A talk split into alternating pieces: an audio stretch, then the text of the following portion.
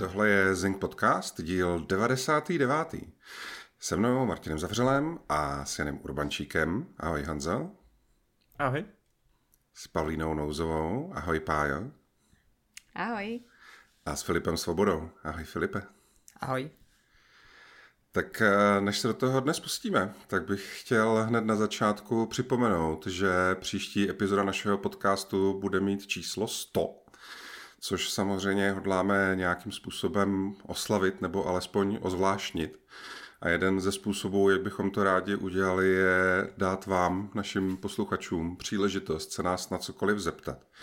Takže pokud máte zájem a máte jakýkoliv dotaz na nás nebo nějaké téma, o kterém byste chtěli, abychom v té výroční epizodě povídali, tak nám jej prosím napište buď to do komentářů pod eh, tohle video na YouTube, nebo do komentářů pod eh, článek s podcastem na webu, anebo pošlete přímo e-mailem na adresu redakce zavináč zing.cz. No a pokud jde o tu dnešní epizodu, a tak eh, je to tak hezky napůl, že si budeme povídat o dvou nových hrách a o dvou herních biznisových událostech. Tak uh, pojďme na to.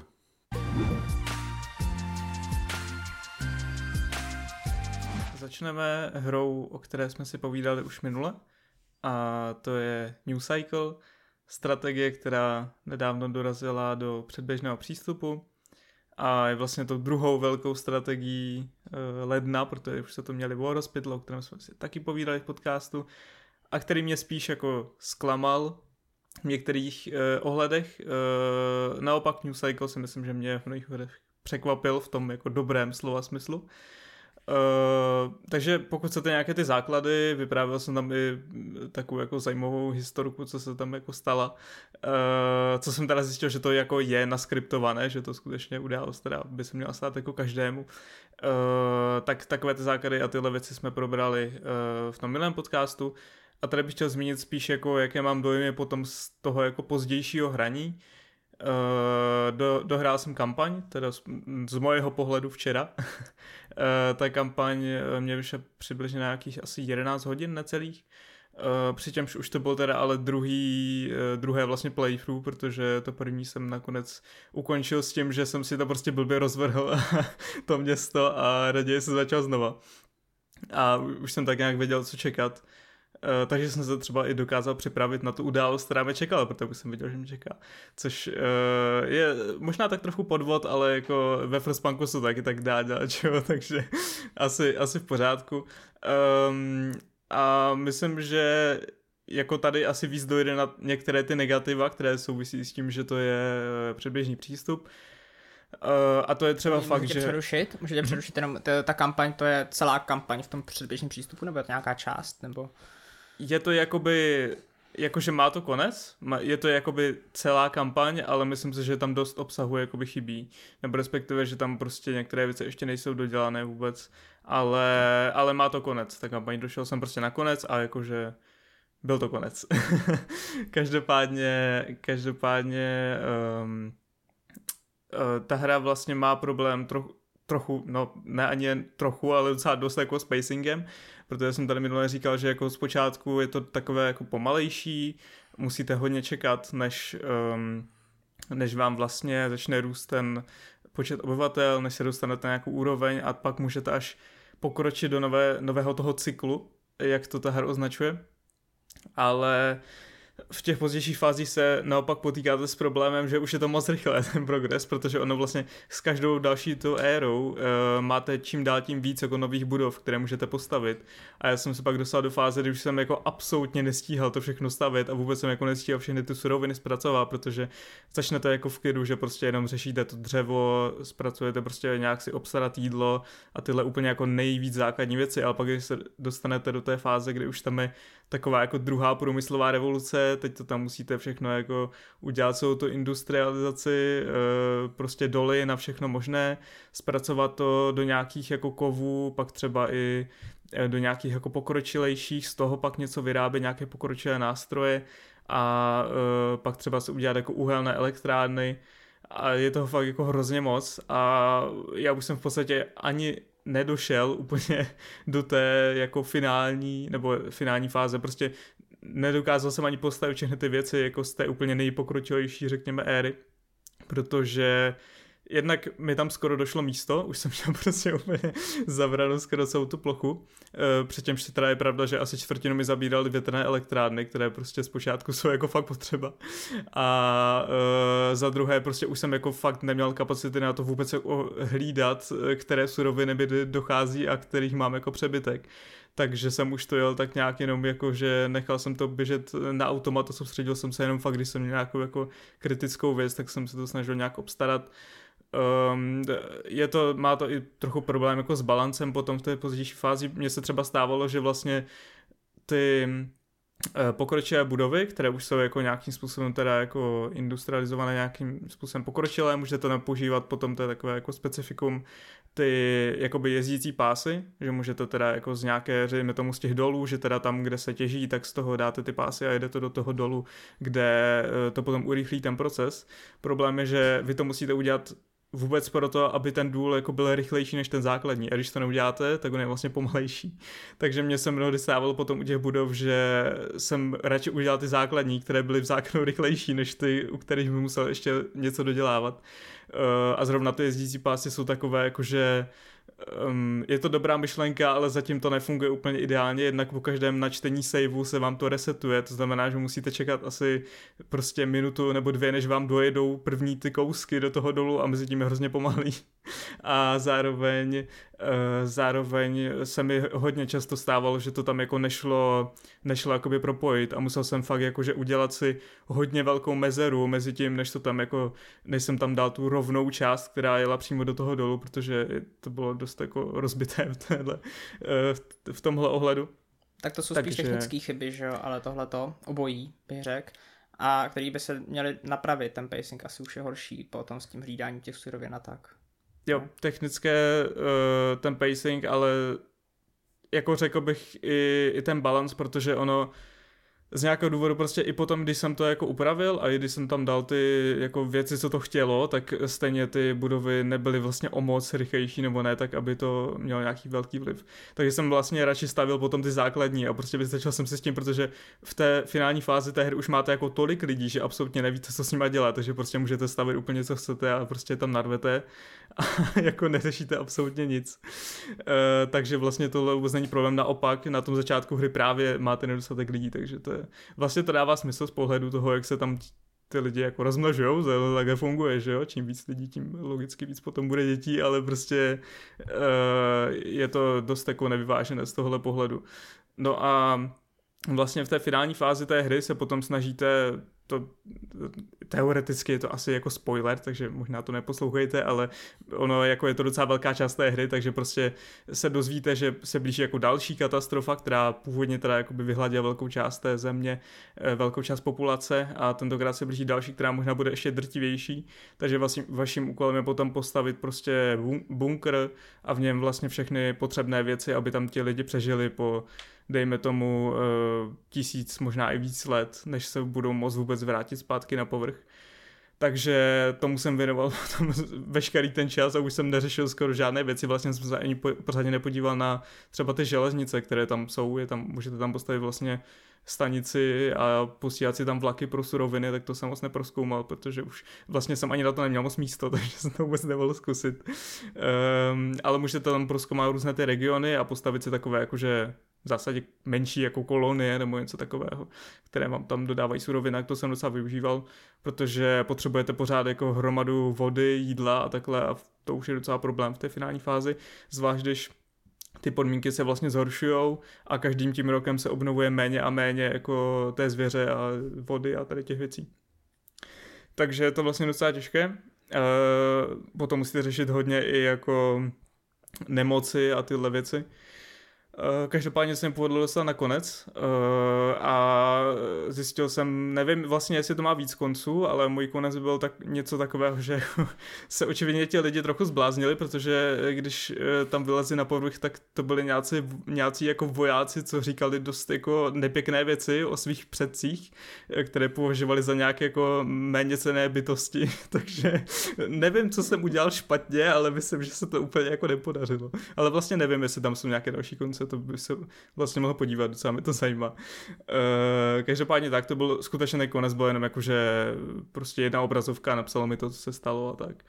Uh, a je tam jako vidět na tom, že to je early access hlavně v tomhle ohledu po stránce toho příběhu, protože tam jsou vlastně asi dvě takové jako hlavní události, co se tam stanou a naznačují, že by se tam mohlo dít opravdu jako hodně věcí, hodně zajímavých věcí, ale jsou to jenom takové jako uh, je to prostě nástin toho, co se může stát, ale zatím to tam v té hře není, takže s tím musíte počítat, když si tu kampaň projedete, že to možná není až tak rozdílné od toho sandboxu, protože těch příběhových událostí tam prostě zatím není tolik, ale uh, je tam rozdíl v tom teda, že, že má to ten konec. Ale jinak jako na, i tak si myslím, že na předběžný přístup to má jako hodně solidní porci obsahu, hlavně co týče jako hromady těch budov. A je tam i několik map, to jsem i potom zkoušel. Uh, myslím, že teďka jsou tam tři mapy, jestli nepletu, možná čtyři, myslím, myslím, že tři. Takže tam potom jsou i různé specifika, že prostě uh, na některé uh, máte třeba méně úrodné půdy, máte tam méně lesa a tak, takových věcí. A máte tam teda tu kampaň a ten sandbox. Uh, ten, v tom sandboxu jsem ještě ani nestrávil čas, ale pokud vím, tak je to prostě v podstatě se to hraje stejně, akorát teda, že jo, neřešíte prostě tyhle příběhové věci. Uh, takže ve výsledku si myslím, že jako na předběžný přístup hodně fajn, ale jsou tam pořád problémy, o tom to na to je potřeba prostě upozornit, takže doufám, že tam jako jednak opravíte technické problémy, jednak že spraví ten pacing a ten balans celkový a těším se dost jako s čím přijdou dál, jaký bude ten další obsah. A myslím, že to je jako fakt velký, velký příslip do budoucna. Takže doufám, že to, že to nevzdají, že to není takový jeden z těch předběžných přístupů, který skončí předběžném přístupu a už se nedočkám plného vydání, ale že to skutečně jako výváři dotáhnou do konce, protože myslím, že mají jako našlápnout hodně dobře. To je takový jako prokletí toho, že když vychází vlastně tady tyhle ty strategie, nedej bože, když vychází právě ještě jako rozpracovaný v tom uh, předběžném přístupu, takže samozřejmě většinou prostě nejsou ještě úplně ideálně vybalancovaný a že tam jsou všelijaký věci, které způsobují, že to prostě nešlape tak dobře, jak by mohlo. Já si pamatuju, když vyšel ten Ixion, jak eh, po tom vydání, když to začali hrát prostě ty, já nevím, jestli 100 tisíce nebo no, třeba i víc jako hráčů, tak se začaly ukazovat určitý slabiny, že tam třeba měli příliš vysoko nastavenou míru nehod, že neustále ti jako něco v té základně prostě vzplanulo a vybuchlo a podobně a hráči pak nedělali pomalu nic jiného, než že prostě jezdili a furt všechno jako opravovali místo, aby se soustředili na to prostě eh, stavění a tak. Um, tak uh, doufujeme, že to jsou takový ty klasický tradiční prostě porodní bolesti, kde uh, i díky tomu hráčskému feedbacku a tak dále, tak to postupně vybalancují, aby uh, se to prostě hrálo příjemněji. A mě docela vlastně zaujalo, jeden z našich čtenářů se o tom rozepsal v docela obsáhlým komentáři pod jednou z novinek o té hře teďka, že to taky hraje a že právě jako nemáme čekat nějakou jakoby válečnou strategii, kde tam jako člověk bojuje s nějakýma těma jinýma frakcemi a podobně, že spíš se to fakt soustředí na ten jakoby na to budování té základny, na ten jako její rozvoj, na to uhlídat si nějak jakoby to vytížení a, a jestli to dobře chápu, tak teda i spokojenost těch lidí, o který yep. se vlastně staráš. A uh, taky tam právě zmiňoval, že vlastně zatímco za začátku je to teda takový jako jednoduchý relativně uh, s tím dřevem a podobně, takže potom jako v té druhé polovině už je to hodně o nějaký automatizaci, možná jako srovnatelný třeba s tím faktoriem, kde taky potom už prostě ty základny, ty továrny jsou prostě tak velký, že už je jako neřešíš na úrovni nějakého mikromanagementu, ale už to řešíš jako nějaký jako velký celky, který fungují prostě do značné míry samohybně. Ten rozdíl tady možná je, že z toho, co fakt jako jsem viděl některé ty záběry na ty ukazatele těch surovin a podobně, tak tady jsou to fakt jako desítky. že ty, ty, jako ty vývojové stromy všelijaký a tak dále, tak jsou fakt jako neskutečně uh, rozsáhlý a možná tím spíš znovu, jo, že ta hra má jako tolik vrstev a, a takovou jakoby hloubku, tak o to těžší může být teďka v tom předběžným přístupu to vybalancovat, ale já tady, když jsem jako některé ty záběry viděl, a tak jsem si říkal, že to bude tak, tak strašně složitý, to jako člověk bude muset trénovat prostě 10 průchodů, než to na 11. možná konečně nějak dohraje, tak očividně navzdory té složitosti, tak to není alespoň pro znalce a fanouška žádnou až tak těžký, když to vlastně už jakoby zvládl, zvládl dohrát. No. Jo, jako obtížnostně se to, se to dá, ale prostě ten balans určitě bude chtít ještě vyladit, ale jako je to hodně komplexní a fakt těch suroviny. Myslím si, že možná až jako moc, že by mohli trochu ubrat, protože fakt z té finální fáze už se to jako dá hodně blbě vůbec jako sledovat všechno. No. Ačkoliv to mají pěkné grafy, to jako musím, se musí je to, Já bych to jenom nepodceňovala tady Honzu, jo, on je úplně strašná bedna podle mě na tady na strategie a podobný žánry, jo. Jako vždycky, když ho poslouchám, tak jenom pochopím, že když řekne, že ta hra je těžká, tak úplně ten barovný vykřičník v hlavě se mi objeví a sama se bojím. Já zase jako nejsem až tak velký hráč strategii, obzvlášť jako těch real time, ale máme třeba jako tahovky, hlavně že jo XCOM, ale uh, jako rozhodně nejsem žádný úplně expert, ale uh, zároveň nejsem úplně nováček, takže jako jo. Uh, asi, asi, my, jako myslím si, že pro člověka, který nehrál nikdy strategii, tak uh, to bude asi hodně náročné, to rozhodně. Na druhou stranu tam je spousta těch jakoby právě režimů toho hraní a obtížnosti a všaký nastavení prostě těch parametrů jo, toho, to... že jo, a tak dál, že člověk si s tím fakt může vyhrát.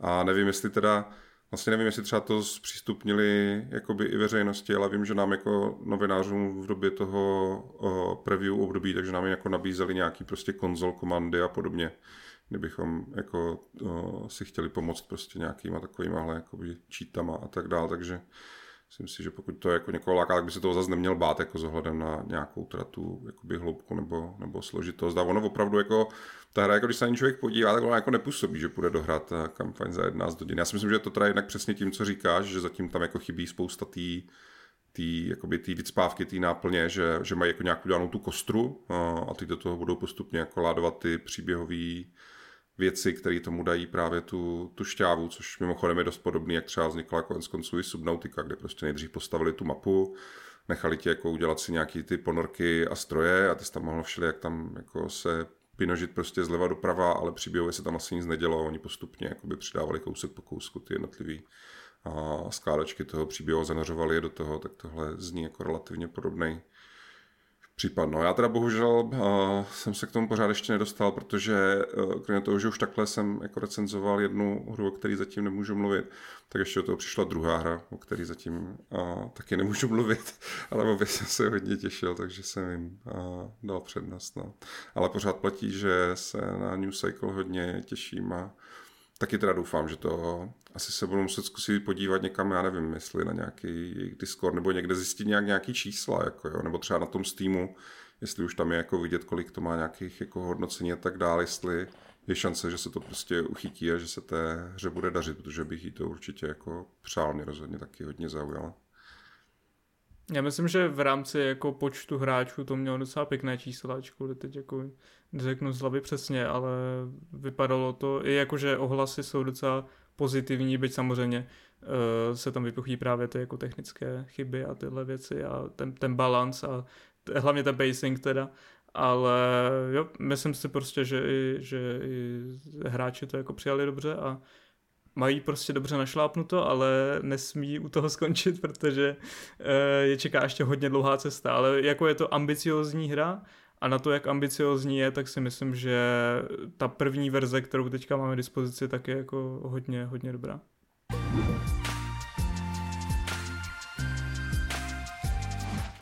Já tady budu vyprávět takový příběh o tom, jak ehm, funguje hraní her v Číně, minimálně jak tam funguje poslední měsíc a co se kolem toho děje, protože asi, jak eh, tušíte, tak Čína není úplně standardní země, není to úplně demokratická země a na hodně věcí tam má prostě vliv stát nebo vedení státu vláda. Vlastně hry, hlavně pak online hry, konkrétně i mobilní hry, jsou čínský vládě vyloženě tak jako trnem v oku, když použiju tady tuhle ten hrozný výraz. Ale je to prostě tak. Uh, oni tam mají mnohem větší historii online hry a teda ty mobilní hry, než uh, třeba tady u nás v Evropě. Eh, v minulosti, když bychom se vyloženě podívali jako před třeba 20 lety, tak eh, zahraniční konzole, když se tam třeba dostali, tak stály mnohem víc, než stály třeba tady nebo v Americe.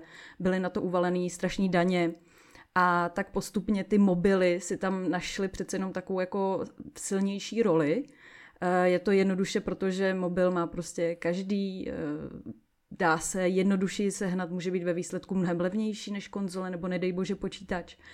A ty online hry jsou často free to play, což zase pro spoustu třeba běžných Číňanů, kteří nemusí mít úplně ty peníze, eh, nebo nemusí mít tolik peněz, aby si koupili na jednou hru, třeba za 2000, tak eh, free to play model je pro ně prostě takový příjemnější, protože tam nasypou ty peníze jenom jednou za čas za nějaký uh, lootbox a nebo za, já nevím, nový životy a podobně. Eh, každopádně to má takový vliv eh, na ty lidi, dá se říct, že Číňané, Číňané stejně jako my ve velkém hrají, i když možná trošičku jiným způsobem než my.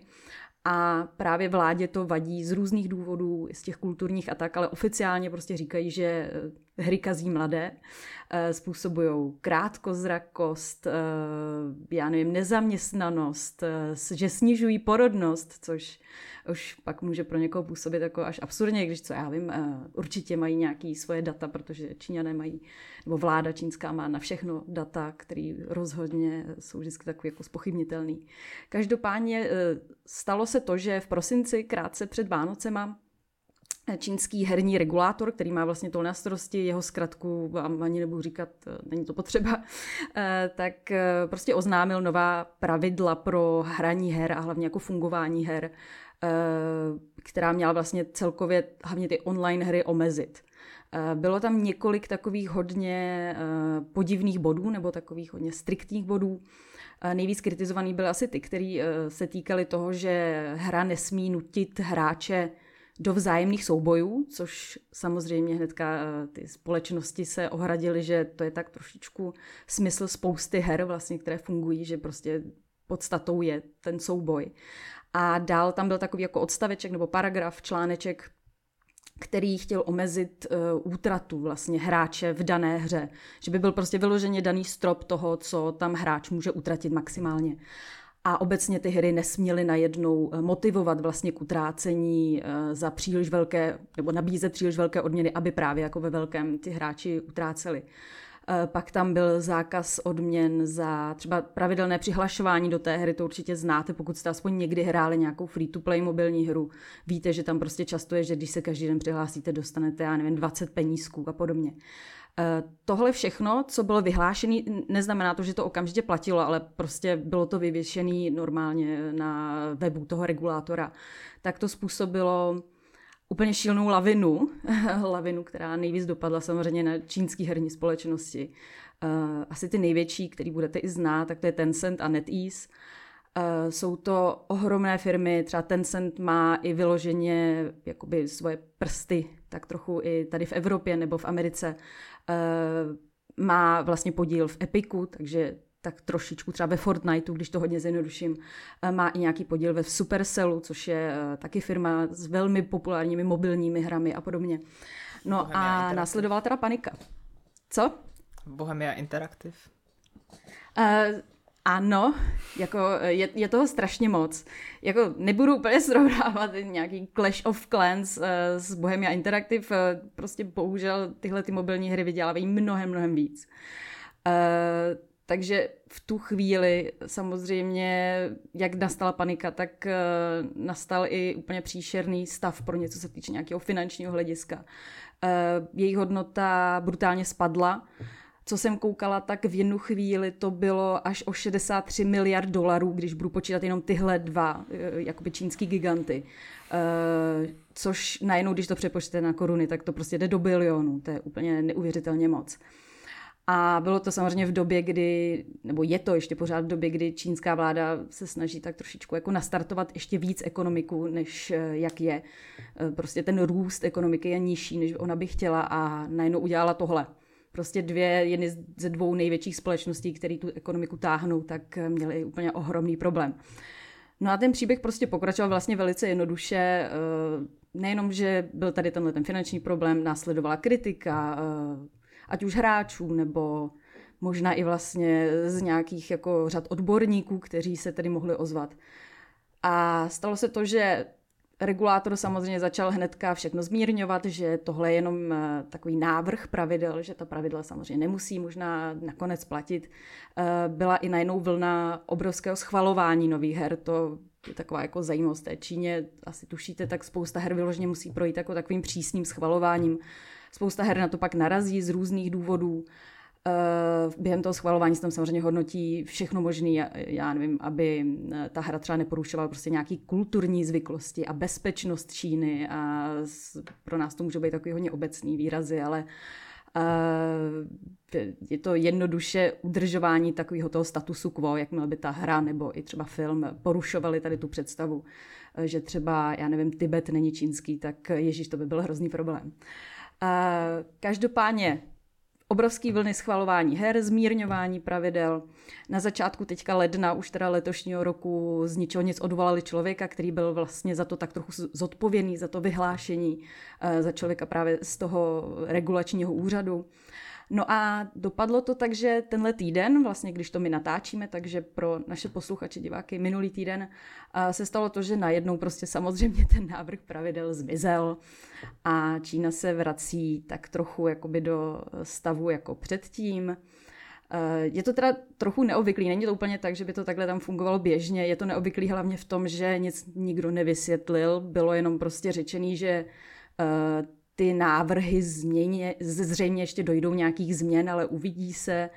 A výsledek samozřejmě byl, že hnedka akcie Tencentu, NetEasu a dalších těch čínských firm šly zase nahoru a všechno je tam zase zalitý sluncem, jako vždycky v Číně bylo. Jenom jako teďka takový background, e, jak to tam vypadá, protože je možný, že vlastně pro hodně z nás e, ten stav je takový jako až nepředstavitelný. Ono tohle není samozřejmě nějaká první vlna prostě omezování hraní eh, u obyvatel Číny. Hlavně v posledních třeba pěti letech se tam strašně cílí na dětský hráče. Eh, myslím tím jakoby hráče do 18 let, kdy eh, někdy asi před čtyřmi roky tam byly vyhlášení pravidla, že děti smějí hrát jenom 90 minut denně, o svácích možná i tři hodiny a nesmějí hrát vyloženě přes noc. Prostě mají spát a nesmějí hrát. To se pak ještě víc zpřísnilo a momentálně eh, čínský dítě nebo mladiství může hrát jenom hodinu denně a to mezi 8 a 9 večer. Takže mimochodem v době, kdy natáčíme vždycky podcast, tak přesně v tu dobu oni mohou hrát. A to ještě pozor, jenom v pátek, sobotu a neděli, a nebo o svácích. Takže běžný takový ty jako večery ve všední dny, tak mají děti smůlu.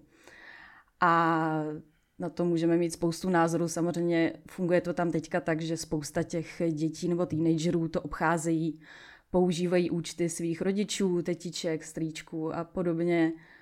Ale Čína si to pochvaluje, protože oficiálně ty děti samozřejmě nehrají, protože ty účty těch dětí nemůžou být aktivní. To je všechno sledovaný. A takhle to tam teďka vypadá. No. Je to je to prostě něco trošičku jiného, než jsme tady zvyklí. Já myslím si, že to je docela dobrý se na to podívat, eh, jak může vlastně hraní her vypadat i někde úplně jinde. Tak já už se nedivím, že nejlepší hackeři na světě jsou z Číny teda. tak co mají vymešlet. dělat? Oni nemůžou hrát vůbec. No, že musí vymýšlet, jak obejít všechny ty uh, uzamčení a, a zábrany, ano, které jim brání v tom si spustit tu hru mimo ten časový slot přidělený vládou. Uh, což tam mimochodem mě zrovna trošičku připomnělo tu sérii Persona, kde vlastně taky funguješ podle nějakého kalendáře, kde některé aktivity jdou dělat jenom některé dny, prostě některé hodiny, že jo, a tak dál.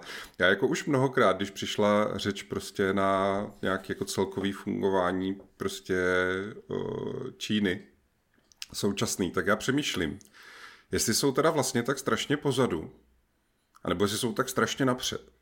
A nejsem si jistý. jako, uh, rozhodně jsou někde jinde prostě, to je, jako, to je jako zcela jistý, ale nejsem si jistý, to je jako kterým, kterým směrem, ale uh, rozhodně jsou jinde. No.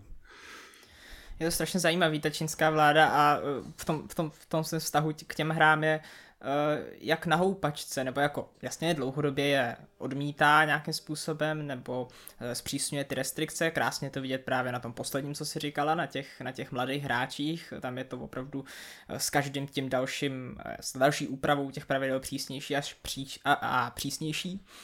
Každopádně to obcházení je velký, taky jsme o tom psali už vlastně před nějakou jako docela dlouhou dobou, eh, vyšla, vyšla uh, analýza od Nico Partners, což, jsou, což jsou, je skupina analytiků, která se zabývá právě herním trhem v Ázii uh, východní a, a tam vlastně z toho, z toho zešly ty data, že, že to dodržuje tak třeba 40% lidí úplně a zbytek nějakým způsobem obchází. Navíc se to týká jenom online her, kde to může ta vláda trackovat nějakým způsobem ale, ale je to zajímavé vidět, uh, když jsi mluvila o tom, o tom návalu toho schvalování těch her, toho uh, vlastně udílení těch licencí, tak uh, ano, ta poslední spojená s tímhletím vlastně jako napravením té ekonomiky, kterou teďka trošku podsuchali, tak ta byla obrovská, ale ono se to, ono, tento tempo, to, to schvalování se zvyšuje už v podstatě jako dva roky a kleslo na úplný minimum po covidu nebo při covidu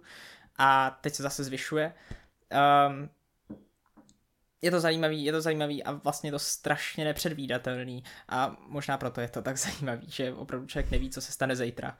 Je to, je to zvláštní a vlastně, vlastně uh, jako v kontrastu s tím je zajímavý, jak strašně moc se těm čínským společnostem daří, že ten Tencent se opravdu jako uh, dlouhodobě udržuje v té nejsilnější pozici na světě, on je nejsilnější, největší, uh, nebo má největší tržby. Samozřejmě záleží, jak se podíváme na velikost firmy, ale, ale eh, ze všech firm má dlouhodobě nejvyšší tržby a ale, ale je to vidět i v, v těch číslech, je to vidět, protože prostě PlayStation, Xbox, jak se podíváte na cokoliv, tak ty čísla jsou jako dlouhodobě podobný, třeba rostou samozřejmě s tím, že se koupí nějaký studia a podobně, ale ten cent ten skáče o 10 miliard sem, o 10 miliard zpátky, to je, to je, um, je to zvláštní trh.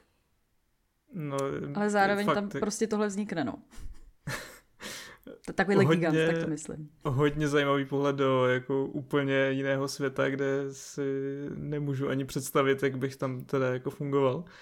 Každopádně, uh, jak už říkal Filip, je to uh, jako ten cent je prostě hrozně úspěšná společnost a přijeme až jako bizarní, že se těm hrám tím pádem ta vláda tak brání, vzhledem k tomu, že Tencent i Netý jsou jako obrovsky úspěšné společnosti a vzhledem k tomu, že, že určitě v jejich zájmu mít ten ekonomický růst, tak vlastně tomu až tolik nerozumím, myslím, prostě tak záleží jakože na nějaké rádoby dobré výchově mládeže, nebo vlastně nevím, o co jim přesně jde. Eh, je to, je to trochu jako bizár a nezávidím těm lidem, co tam musí žít, ale velmi zajímavý pohled do, do východního světa videoher, no. Ono je to zatím takový, uh, občas ty, ty věci, co, co tam jako si člověk přečte, tak to působí, že ta vláda opravdu je fakt jak na té houpačce, že si skoro nejsou jistý, jestli teda je to ta nejlepší věc pro jejich ekonomiku, nebo naopak nejhorší. Uh, co jsem koukala, tak ono vlastně loni, když byly takzvané azijské hry, což si představte jako nějakou takovou olympiádu, ale jenom v Číně, uh, tak tam samozřejmě byl, já nevím, golf, gymnastika, volejbal a tak. A poprvé tam eh, v takové sekci, myslím, že se to jmenovalo Mind Games, tak tam byl e-sport, jo. A vlastně najednou wow, eh, rozhodně to působilo, že to beru vážně a je to pro ně obrovský důležitý sektor. Ale pak samozřejmě udělají tohle, no. Je to, možná je to jenom nějaký pokus o vyvož, vyvažování, jo. Jako je pravda, že uh, čínská společnost a děti, co tam hrajou za hry, tak to je úplně to je úplně jinde, než tady u nás to fakt jako frčí všechny ty eh, free-to-play eh, nejjednodušší mobilní hry, co vás napadnou. Jasně i nějaký normální, který my známe, ale i spousta fakt eh, názvů, který mě třeba vůbec nic neříkali, nedokážu ani tady zopakovat. A je to postavené na prostě lootboxech, krabičkách, přihlašování, jednou za hodinu, jednou prostě za nějakou dobu a vlastně to vnímání her je tam troš, jako je vážně jiný než tady u nás, i z pohledu těch hráčů, no. No, to možná bude mít i nějakou, jako, nějaký aspekt právě takový ty virtuální socializace, ne? Že uh, já mám pocit, že to jsou často takový ty právě příběhy jako z Číny, že lidi věnují nějaký absurdní množství času těm vyloženě online hrám, prostě, já nevím, ve stylu, mm, jak kdyby tamní prostě World of Warcraft nebo něco takového. Um, a že jsou schopní tomu jako hrozně propadnout a že si v tom možná třeba trošilinku nějak jako vynahrazují nějaké věci, které jim chybí v tom jejich normálním životě nebo tak, že tam je, jestli se nepletu, tak uh, je tam jako relativní chudoba jako v mnoha uh, regionech prostě a že ty lidi si fakt jako vynahrazují spoustu věcí v těch virtuálních světech potom a, um, a tam jenom jako to potom samozřejmě vede, když máš nějaký takovýhle svět, kde máš nějaký jako online kamarády prostě, kde uh, což vlastně jako, já nevím, můžeš být najednou někdo, nebo máš aspoň nějaký významnější vliv na svůj, na svou nějakou tamnější jako kariéru a reputaci a podobně, což možná v té jako realitě v té společnosti není zas tak jako jednoduchý, tak si dovedu představit, že tomu ty lidi jako ve velkým propadají. Jo. Já jako nemám to teďka nějak připravený, ale mám pocit, že v minulých letech, když přišla řeč na nějaký takový to, jako že někdo se uhrál k smrti v nějaký internetové kavárně a podobně, takže to byly jako docela často příběhy tady z tohohle regionu. No. Tak eh, je možná taky jako faktor. Plus potom mně připadne, že jako Čína celkově samozřejmě jakoby ta politika tam dominuje té společnosti úplně jiným způsobem, než jak to prostě my známe tady v Česku nebo v Evropě. A že samozřejmě z hlediska nějaké jako ideologie, tak teoreticky by bylo jako vhodnější, aby ty mladí perspektivní lidi jako maximum času studovali a pak maximum času pracovali. Takže samozřejmě nějaká jako zábava, což ty videohry jsou, to jako, to jako proč, jako, jak to přispívá prostě k posunu naší krásné země, jako to nepřispívá prostě, to je jenom zábava, tak to ne. Musíte studovat a pak musíte pracovat. Takže takhle nějak si jako představuju tento, odkud jako výtrvané uh, u těch trendů. No. No a je potřeba asi si opravdu uvědomit, že ten čínský trh je jakoby do nějaký míry uh, odstřižený. Ty jsi to dobře řekl, Martine, nějaká, nějaký jejich World of Warcraft, protože uh, ne, že by se tam západní hry nedostávaly, západní hry se tam dostávají uh, skrz to licencování, skrz uh, čínský vydavatele právě většinou Tencent NetEase nebo nějaký menší společnosti poměrně běžně, ale ty nejpopulárnější jsou tam čínský hry v Číně. A uh, vlastně docela, docela jako eh, zajímavá věc je, že of Warcraft si v Číně v současnosti nezahrajete, protože uh, před rokem, před rokem se nedomluvil Blizzard na licenci s NetEasem, který vlastně oni ty uh, západní vydavatelé můžou využít uh, čínského vydavatele, aby dostali místní licenci, což je o hodně snažší, než dostat tu západní, nebo tu zahraniční licenci. Takže takže teďka si nezahrajete třeba žádný hry od Blizzardu, uh, nebo vlastně, no od Blizzardu v Číně, kromě uh, toho mobilního Diabla, který NetEase vlastně přímo spolu vyvíjel, takže to si, to si vzít nenechal. Tak jako, jako fun fact navíc ještě.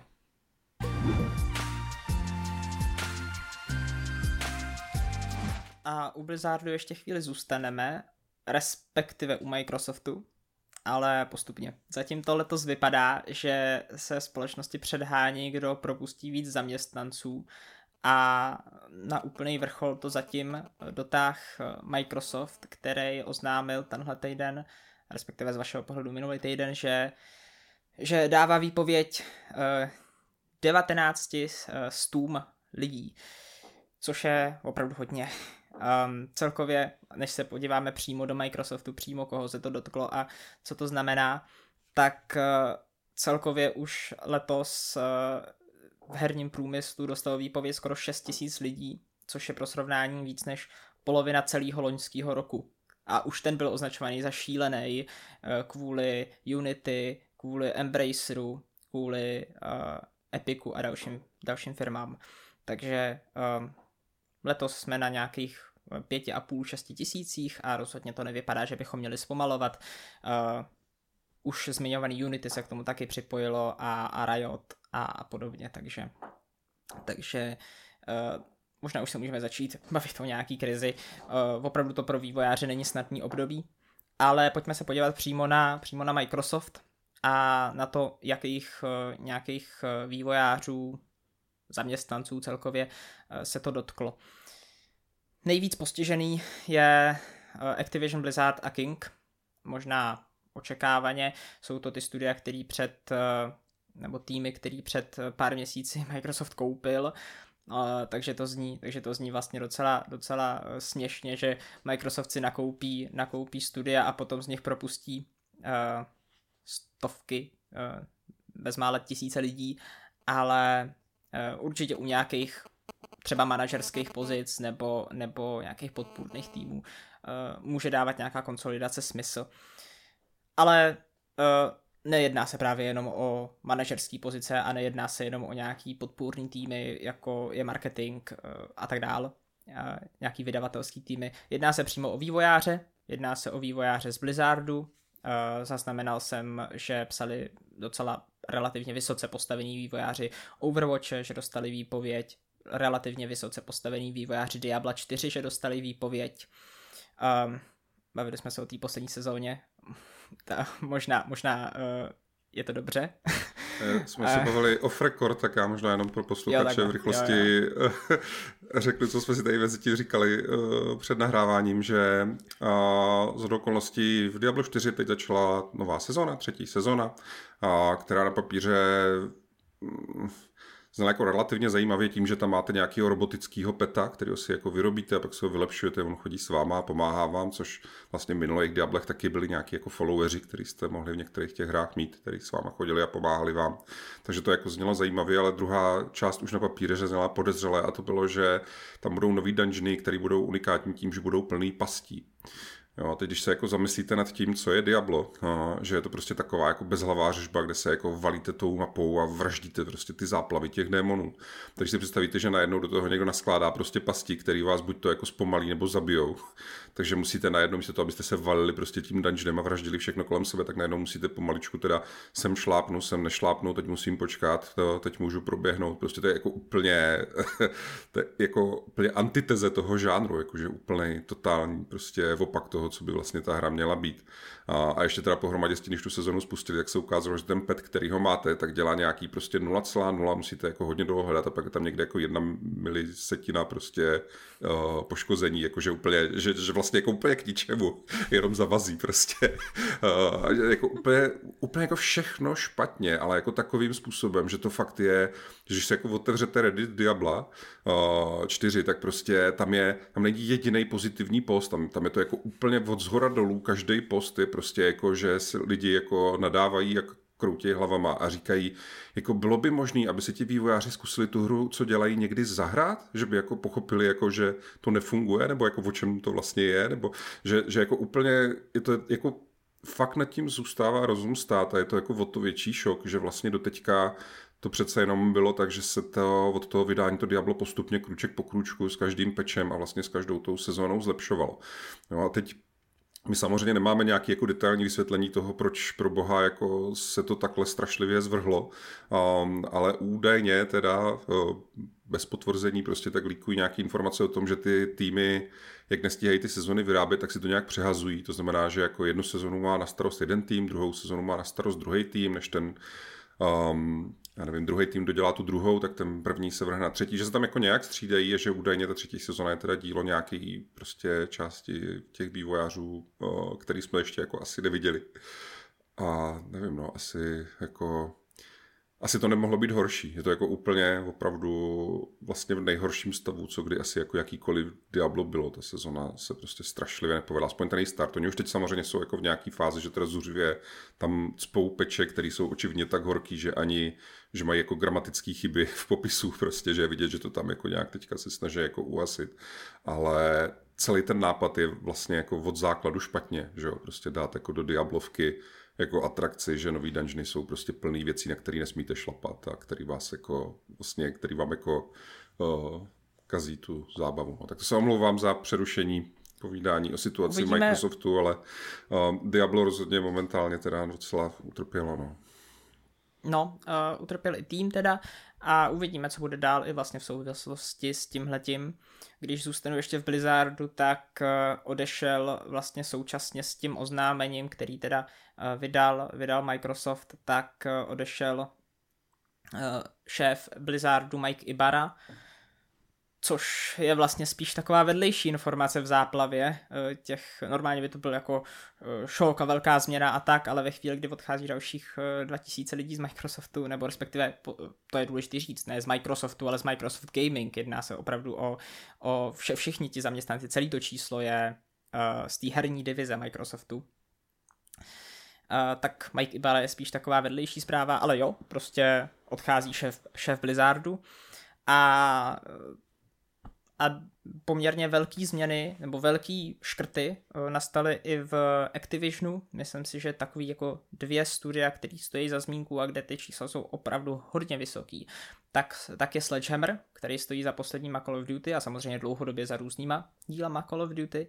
a ti přišli o 30% lidí a Toys for Bob, který z Call of Duty pomáhají a za sebe jsou nejznámější asi v poslední době za čtvrtýho Crash Bandicoota, tak ty přišly dokonce o 40% lidí, takže to není to sranda určitě pro ty studia. Teďka budou tam muset nastat nějaký změny, budou muset začít pracovat trochu jiným způsobem, což se může podepsat potom samozřejmě i na tom samotném vývoji a na těch hrách, na kterých budou uh, pracovat. Z těch uh, podpůrných týmů vlastně byla zrušená, no měla, teď se dostáváme, nebo teď se dostáváme a už vlastně doteď jsme se dostávali do nějaké jako spekulativní roviny, ale všechno jsou to informace, které pocházejí vlastně od lidí, kteří eh, tu společnost teď opouštějí, takže se jim dá relativně důvěřovat. Jsou to informace od uh, renomovaných novinářů, kteří je získávají uh, třeba i pod rouškou anonymity těch zaměstnanců. Tak měla být zrušená v podstatě celá, úplně celá zákaznická podpora uh, Activisionu, Blizzardu a Kingu, uh, což neznamená samozřejmě, že jejich hry nebudou mít zákaznickou podporu, ale znamená to, že se bude outsourcovat tak, jak se to dělá, tak, jak to dělá Microsoft doteď, nebo dělal doteď, tak, jak to dělá spousta dalších firm. Activision Blizzard byl jedna z posledních společností, který si nějakou interní zákaznickou podporu udržovali. Už není. Uh, další role, které měly být výrazně omezený, jsou komunitní manažeři, na kterých si logicky, hlavně Blizzard, ale celá ta společnost uh, fakt zakládala, tak spousta těch komunitních manažerů uh, skončila. A no a v neposlední řadě, vlastně ještě se vrátíme k vývojářům, byl zrušený uh, survival projekt uh, s kódovým označením Odyssey, který, vznik, který vznikal v Blizzardu. A to je hra, která tam vznikala 6 let a ještě měla mít několik let před sebou. Byl to survival, nic víc o něm nevíme. Víme ale, že eh, měl přecházet z Unreal Engineu na eh, interní technologii, na jejíž název si teď nespomenu, každopádně tam měly nastat nějaký potíže právě s tím enginem eh, vlastním, že neměl být zkrátka dostatečně kvalitní, dostatečně připravený, takže došlo ke zrušení Odyssey a ten tým měl být tam se ty informace trošku rozcházejí. Microsoft tvrdí, že někteří lidi byli přeloženi do jiných, eh, do jiných eh, nějakých oddělení a týmů, ale další, další zaměstnanci říkají, že v podstatě celý ten tým měl být propuštěný. Když se podíváme na uh, vlastně zbytek, zbytek Microsoft Gaming, což je Zenimax a uh, Xbox Game Studios, tak tam nějaký jako konkrétnější informace o propouštění v nějakých studiích nebo tak uh, nemáme. Nezdá se, že by nějaký studio z těchto dvou uh, vlastně nějakých divizí mělo být výrazně zasažený, že by tam měly být tak vysoký čísla jako právě třeba v tom Sledgehammer nebo Toys for Bob, ale um, taková jako zajímavá věc uh, ještě úplně stranou je, že Xbox měl zrušit anebo výrazně omezit, zase se ty informace trošičku různějí, ale rozhodně, rozhodně zásadním způsobem skrouhnout svoje, eh, svoje, svou nějakou, nějaký tým pro vydávání fyzických kopií her pro fyzický retail. A, a to je samozřejmě věc, která spoustu lidí trápí a je to jako byť to neznamená, že teďka od února prostě Microsoft už nevydá fyzickou hru, fyzicky hru prostě v krabičce, to je, je hloupost si tohle myslet. Na druhou stranu, zkrátka je vidět, kam Microsoft uh, směřuje. Konec konců uh, Hellblade, který se blíží, vyjde teďka na jaře, tak, uh, tak fyzickou kopii nedostane. Uh, nebo aspoň ne v nějaký standardní edici. A uh, dá se to doplnit o zajímavý číslo ještě, který vlastně potvrzuje, nebo uh, možná je důvodem, proč uh, Microsoft asi odstupuje a, a odklání se od toho fyzického vydávání her a to, že Xbox má zdaleka nejslabší, nejslabší fyzický prodej ze všech vlastně z té velké trojice konzolí. Switch má víc než 50% podíl fyzických kopií, PlayStation asi 40 a Xbox má uh, jsou to teda čísla ze Spojených států, Xbox má asi 10% jenom, takže to je naprosto jako marginální číslo jako v porovnání s digitálem, takže, takže v tom můžeme spatřovat i ten důvod a konec konců viděli jsme ty líky tý, uh, toho nějakého refreshe Xboxu, který by měl být čistě digitální.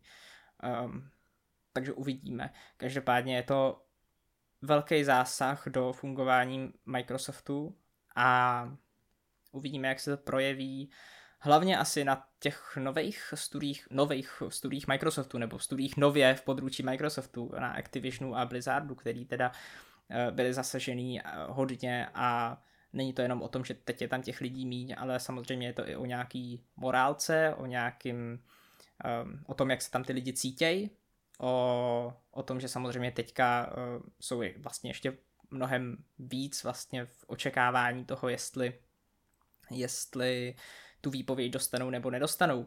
Vlastně ještě nebyly vyřízený všechny ty výpovědi, které byly oznámeny, oni to oznámili a potom teprve začali obepisovat lidi, kterých se to týká, což je naprosto bizarní způsob, jak tohle to řešit. Jo. Um, je to celý takový zvláštní a možná ještě víc, uh, poslední věc vlastně, že se ještě víc klade důraz na to, uh, na to nějaký um, združování vývojářů v odborech, který začalo během vlastně třeba před minulého roku se pořádně řešit. Začalo to vlastně v Ravenu, uh, a což je že tým Activisionu. A je zajímavý vlastně, že uh, žádných lidí, uh, kteří jsou uh, členy těch odborů herních v Microsoftu se to propouštění nedotklo. Takže aspoň pro ně to může dávat nějaký smysl. No, je jsou to jako- zvláštní. Jako... To, je pro mě, pro mě můžeš, můžeš, můžeš, no, úplně ho, hořká zajímavost nebo smutná zajímavost, uh, co se týče toho, jak oznamovali oni ty vyhazovali, tak uh, to jsem jenom zaznamenala, že uh, Jason Schreier, investigativní novinář, který často píše o všech takových těch věcech zevnitř různých studií, tak vyloženě psal, že několik lidí mu, jako vývojářů mu psalo nebo volalo, jestli náhodou on neví, že oni byli zrovna ty propuštěný, protože na to zrovna čekají, čekají na tu zprávu, jestli teda jako oni jsou ty vyhozený nebo jim zůstala práce a jestli on teda jako novinář to neví, což je prostě strašný teda. No, jako je to šílený, jsou to úplně šíleně vysoké čísla. A hlavně teda z hlediska toho, jak už jste tady říkal, že je to, je to teprve leden a už loni jsme tady měli fakt jako obrovské množství propouštění.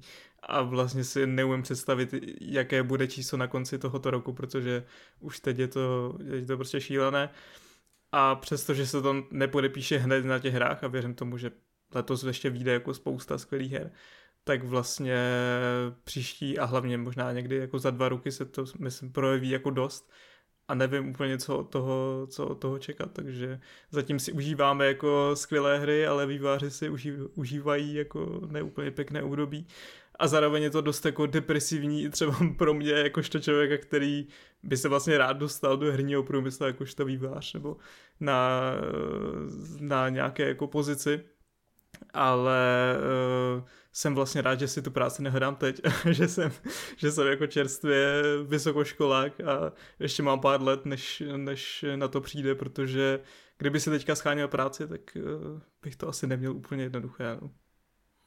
Ono v tom českém regionu je ale ta situace pořád jako relativně odlišná od toho, od toho zahraničí, protože tím, jak tady je to prostě ta scéna relativně malá a těch zkušených zdrojů je tady relativně málo a tak dál, tak ten hlad po té pracovní síle je citelně odlišný než, eh, než třeba v té Americe, kde ten trh je opravdu výrazně prostě jiný a mnohem větší a propojenější a tak dále, a tak dále.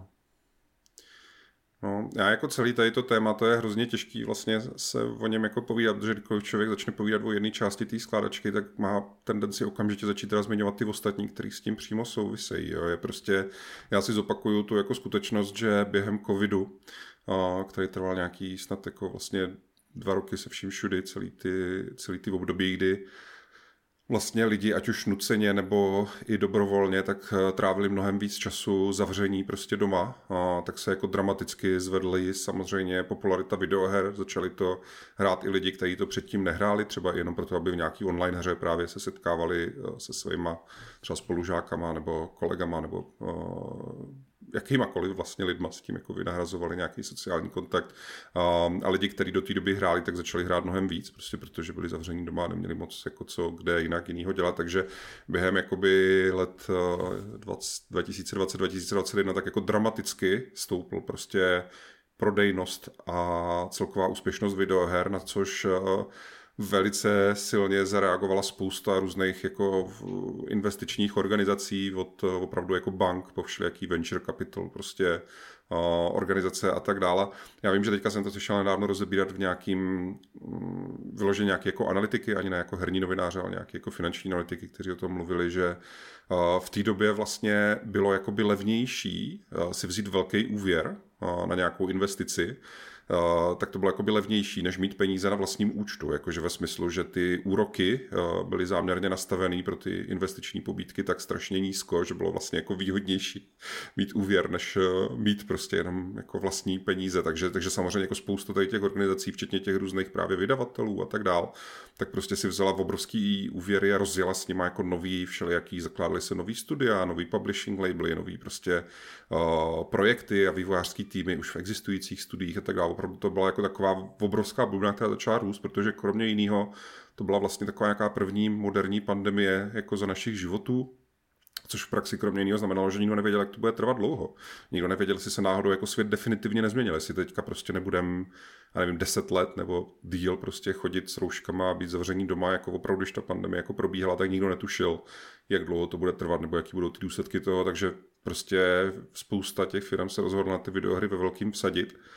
A když teda ta pandemie nějak jako zaplať pambu víceméně skončila, Uh, tak samozřejmě jakoby ten, ty investice těch hráčů a ten čas, který prostě uh, tráví tím hraním, tak uh, dramaticky opadly, jo, což potom vedlo k tomu, že zvlášť takový ty nějaký entity, který neměli nějaký dlouhodobý prostě uh, track record v tom oboru a schválně se do něho jako ve velkým, s velkýma očima vrhli během té pandemie, když viděli, že najednou to celý zase opadá, tak prostě řekli, jo, tak na to kašlem, že jo, a prostě vycouvali z toho a podobně.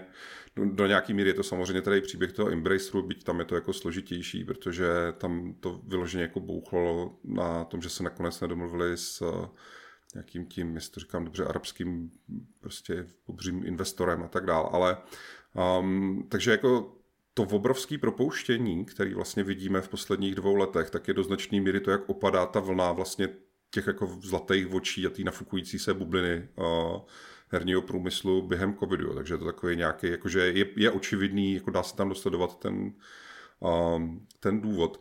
Ale ono ještě tam hraje roli další věc. Jo. Kromě teda toho, že se celý ten trh tak nějak jako překlápí směrem k tomu digitálu, což je taky prostě téma, o kterým by se dalo mluvit půl hodiny, tak já ještě jako pozoruju takový hrozně zvláštní jako věc. Ono se o tom mluvilo už v minulosti, ale když se o tom mluvilo v minulých letech, tak mě to vždycky připadlo, že to jak vlastně je přehánění, že to jako tak není.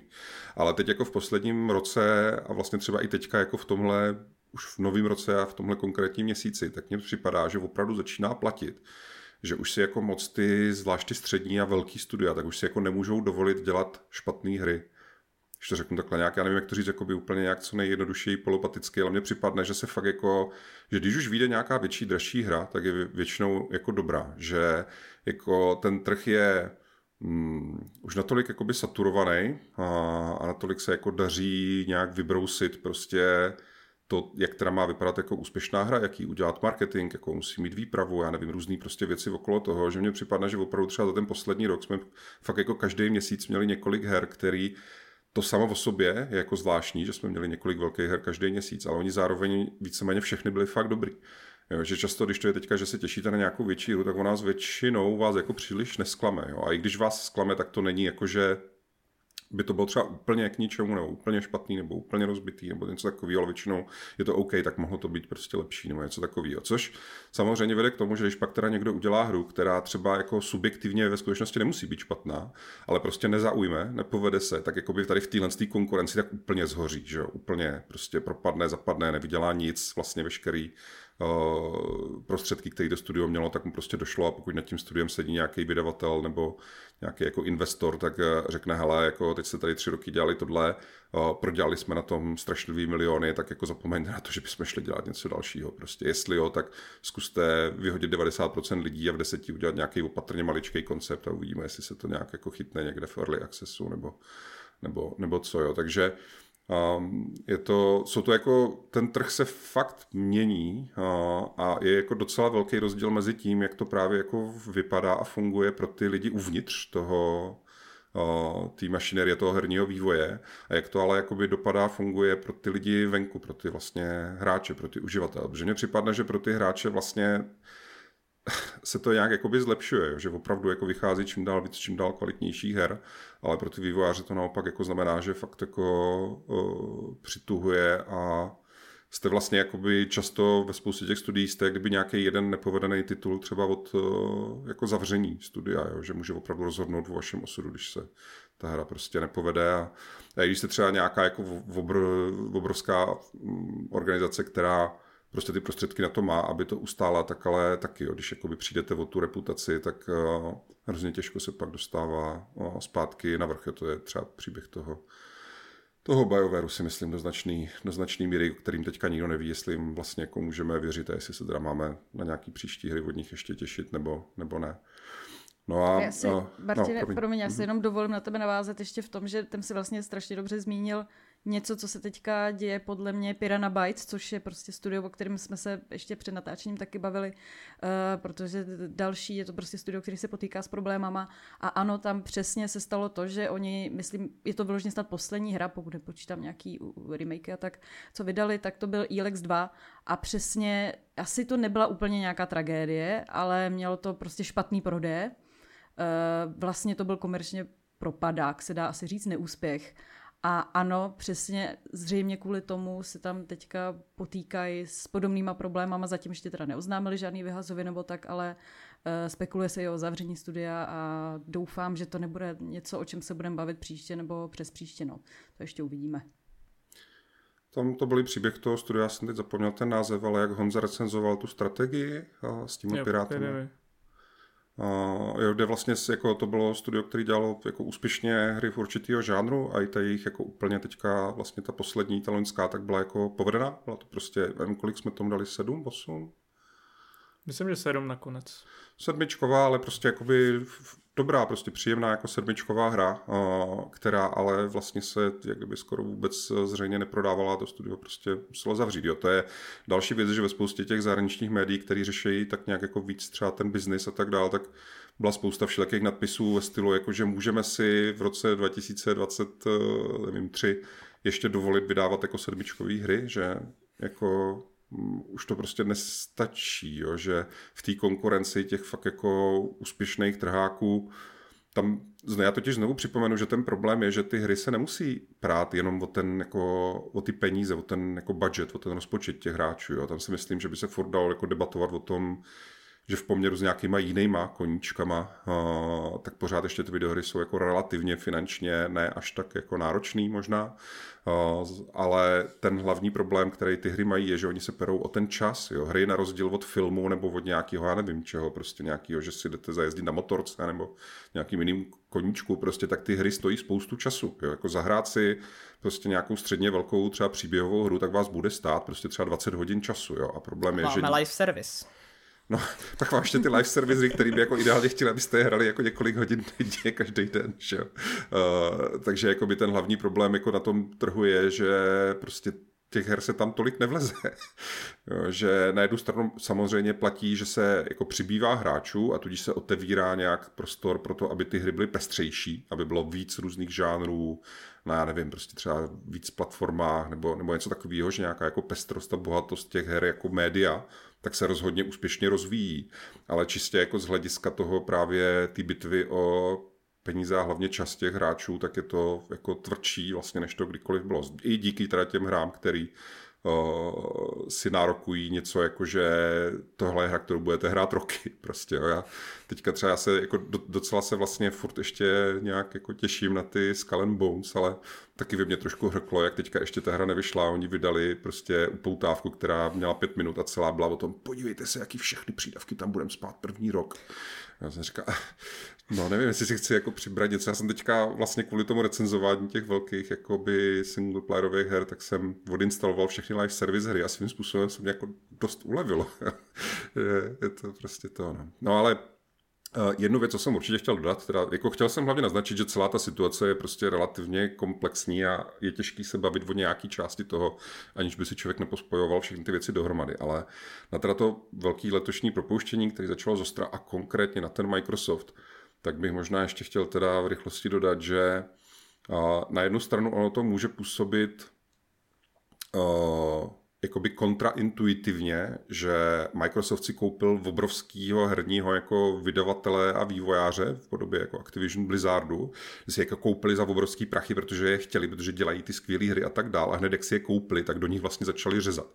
Jo, že jakoby na, na první dobrou si člověk řekne, Marie, tak proč si je kupovali, když je přece chtěli, ne, tak proč teďka prostě do nich takhle řežou. Jo? Ale zase, jo, když se nad tím zamyslíte, trochu praktičtěji z nějakého toho vyloženě jako provozního hlediska, jako třeba já jako člověk, který dělal prostě dlouhý roky producenta v herním vývoji a ví, co jsou různý ty aspekty, na které se musíte dívat, tak tam je jako obrovská pravda, že musíte pochopit, že třeba, já nevím, ty marketingové týmy, kde každý to studio a každý ten vydavatel má jakoby spoustu těch lidí, kteří pracují v marketingu pro ty jednotlivé tituly a značky a tak dál, tak najednou jsou jakoby duplicitní, že jo. Protože Xbox jako organizace, tak už nějaký jako marketingový oddělení a různý tak, takovýhle související prostě služby tak má. A Activision Blizzard, který do té doby byl oddělená firma, tak taky měl nějaký oddělení, který se starali o ty samé věci. A najednou vlastně jste jako dohromady jedna firma a některé ty role se prostě navzájem duplikují. Jo, což prostě nepotřebujete. Jo? Já nevím, k čemu to přirovnat, jo? ale pokud prostě um, nenapadá mě teďka nějaký jednoduchý přirovnání, ale myslím si, že jako je ta, ta logika té věci je jako docela zřejmá, jo? že ve chvíli, kdy spojíte dvě firmy dohromady, tak logicky na některých místech se vám stane, že se vám prostě duplikují ty, ty pracovní pozice a ty části té organizace a musíte buď to teda jako nějak spojit, nebo vlastně odsekat ty, které jsou jakoby duplicitně navíc k těm, co už, co už máte. Takže tohle, co jsem tak pochopil, protože já jsem jako to propouštění sledoval, samozřejmě jakoby velice soucitím s těma vývojářema, protože zvlášť v Americe jakoby výpovědi fakt nejsou legrace, vzhledem k tomu, jakým tam funguje prostě sociální zdravotní systém a jak v obrovskou dálku se člověk často musí stěhovat, když mění zaměstnání a tak dále. Takže jako rozhodně je to jako um, prostě soucitím se všema, který to zasáhlo a tak dále. Um, Nicméně, co jsem chtěl říct, že jako většina těch jako jejich uh, tweetů, co jsem viděla podobně, tak fakt jako drtivá většina byla v hlavě od lidí z tohohle um, z těchto profesí, všeliek jako ti komunitní manažeři, PR manažeři prostě a tak dále, že tam bylo vidět, že opravdu Xbox prostě na tohle nějaký jako týmy a nějakou infrastrukturu má a že tu, kterou měl vystavenou Activision Blizzard, tak do nějaký míry prostě vnímali jako duplicitu. No. Což tam ještě potom zase, jo, další věci, co v tom hrají roli, je, že se mění plně to, jak tyhle ty věci fungují díky prostě sociálním sítím a influencerům a spoustě dalších faktorů. Tak prostě celý ten, tady ten um, jak to nazvat, prostě marketingový část toho biznesu se prostě dramaticky mění a tak dále. No. Takže je to jakoby na jednu stranu je to teda fakt takový jako složitý téma, plný nepříjemných věcí na druhou stranu, ale se vrátím k tomu, co jsem říkal předtím, že nenutně to znamená, že to jako něco špatného pro ty hry. Jo, prostě um, ne, jako myslím si, že pořád jakoby cíl té firmy je jako pořád stejný, jako že Microsoftu nebo Xboxu a to je prostě vydávat úspěšný produkty, které jim vydělají spoustu peněz a že všechny ty rozhodnutí, které dělají, tak prostě směřují tímhle směrem, no, tak uvidíme, uvidíme, jak se to teda bude projevovat dál. uvidíme, no. Uh, já, asi, já, my nemáme samozřejmě přesný ty poměry toho, jako odkud se propouštělo a jak. Um, já jsem zaznamenal jsem jako i přímo prostě producent, producenty Overwatche a tak, takže určitě to nejsou jenom tyhle pozice, být samozřejmě ty uh, taky, taky jsem zaznamenal jakoby víc ohlasů právě z těchto pozic a, a tak a um, myslím si, že pro Microsoft to samozřejmě oni to dělají z nějakých důvodů a, ta, a ten Activision Blizzard byl prostě v mnoha ohledech předimenzovaný. Ještě jsem viděl dneska nějaký schrnutí toho, toho jak jim rostly zaměstnanci, že, že prostě se za, a teď já nechci, nechci, nechci plácnout nějaký číslo, nepamatuju si je přesně, ale vím, že za jako x let posledních, nějak, já nevím, 3, 4, 5 let, ta, ta společnost prostě vzrostla z 6 tisíc zaměstnanců na 15, jo. Je to přesně to, co si říkal s tím covidem, že prostě ten průmysl rost a teď, teď se vlastně vrací do té do předcovidové fáze spíš, takže, takže um, to, to omezení jakoby z pohledu, z pohledu toho zaměstnavatele dává nějaký smysl, ale pak je, pak je tu ta druhá věc, no a to je, jak celkově to dopadne na ten, na ten, na ten herní průmysl, to, že prostě jenom za leden tady opravdu je 6 tisíc propuštěných lidí, to, to když si vynásobíte, tak se dostáváme na sedminásobek, osminásobek toho, co jsme, co jsme měli lodi. Já mimochodem ještě jedna teda perlička, když už zmínil to propouštění nějakých uh, producentů a tak dále, tak co jsem zaregistroval je, že očividně se jako v tom svezlo i nějaký jako pročišťování té firmy od věcí, které byly právě dlouho kritizované předtím, než to ten Microsoft koupil, jo? protože zrovna třeba ten Mike Ibarra, ten teda teďka jako vyhozený odejtej prostě producent nebo šéf Blizzardu, tak on zrovna z okolností v nějakém rozhovoru snad pár měsíců zpátky, tak řekl něco v duchu, jako že oni se optali, jestli jako nemá chuť to nějak jako vzdát, nebo něco, že ta situace tam zrovna byla nějaká jako špatná okolo některých těch titulů.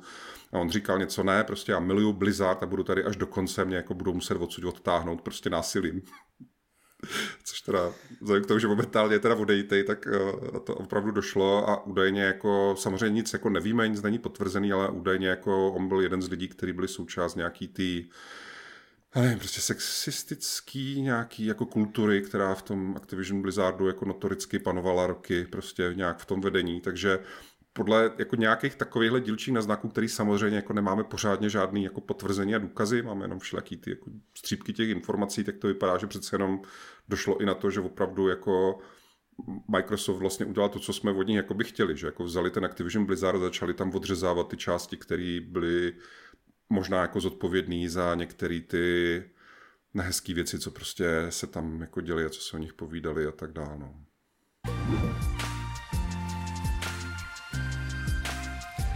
No a přestože už to taky zase dneska máme takový další, tak uh, ještě bych chtěl alespoň krátce popovídat o velké lednové hře, uh, kterou jsem uh, měl šanci v uplynulých týdnech dohrát a jejíž recenzi najdete na webu.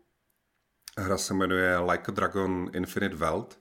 Je to už osmý díl velice, řekl bych, takové nejdřív jako takový jako underdog uh, kultovní, prostě milované série pro zasvěcené, ale v posledních letech čím dál více z toho stává prostě blockbuster, který proniká do mainstreamu a hraje ho čím dál víc hráčů. Kromě jiného i proto, že v minulosti uh, ty hry byla vlastně série takových jako velkých uh, mlátiček s polootevřeným světem, ale od toho sedmého dílu a teď i v tom osmém, tak vlastně jsou to klasická tahová japonská RPGčka s tahovým soubojovým systémem, což paradoxně vypadá, že i západní hráči na to reagují o něco líp než na mlátičky. Ono, kdybych si měl typnout, tak to asi souvisí s tím, že tohle jsou hry, které většina lidí hraje kvůli příběhu a ne kvůli nějaký, jako, já nevím, jak to nazvat, rizí gameplay vyžadující skill, což mlátičky často jsou. Takže samozřejmě ten tahový bojový systém mnohem líp jako vyhovuje tady tomu typu hráčů, kteří nechtějí řešit, jestli mají dost dobrý reflexy na to, aby tam stihli nemačkat ty komba, ale chtějí si hlavně užít ten příběh a když přijde na ten souboj, tak je to spíš o tom, že se v klidu rozhodnete, um, jaký útok nebo jaký kouzlo máte použít, což jedna z nejlepších vlastností tady té série a samozřejmě konkrétně tady toho Infinite Welt, tak je, že když se bavíme o tom, že můžete používat útoky a kouzla, tak ale ty kouzla jsou věci jako typu otevřít deštník a oh, já nevím co, prostě um, hodit na něj autobaterii, aby uh, ho zranil elektrický šok a podobně, protože ta nejlepší věc je, že to je prostě hra, která se odehrává normálně v našem reálném světě v současnosti. Konkrétně ten Infinite Welt je hodně zajímavý tím, že se vlastně odehrává polovina hry v Japonsku a polovina hry v Americe na Havaji ve městě Honolulu. A je to právě, je to jako na jednu stranu, je to jako dobrodružný RPG se vším, co k tomu patří, a na druhou stranu je to vlastně jako by docela realistický příběh prostě z našího reálného světa. A ten zase, jo, už jsem to myslím tady minule vykládal v nějakých dílech, ale ta nádherná věc je, že oni to spojují prostřednictvím toho hlavního hrdiny, který se jmenuje Ichiban Kasuka. A Ichiban vlastně, když vyrůstal, tak miloval japonský RPG hry, konkrétně myslím, že tam přímo zmiňuje Dragon Quest, že vyrůstal na sérii Dragon Quest. A celý život si vlastně jakoby představoval, že až bude velký, um, tak bude ten, jak ten hrdina z těch RPGček a bude chodit tím světem a bude jako pomáhat těm lidem řešit jejich side questy a podobně. A takže ta jeho jako velká představivost se vlastně jako promítá do té videohry, že vyjdete normálně po ulici, tam jsou, já nevím, nějací um, nějaký budišní čemové, který tam prostě obtěžují nějakého jako chudáka civilistu.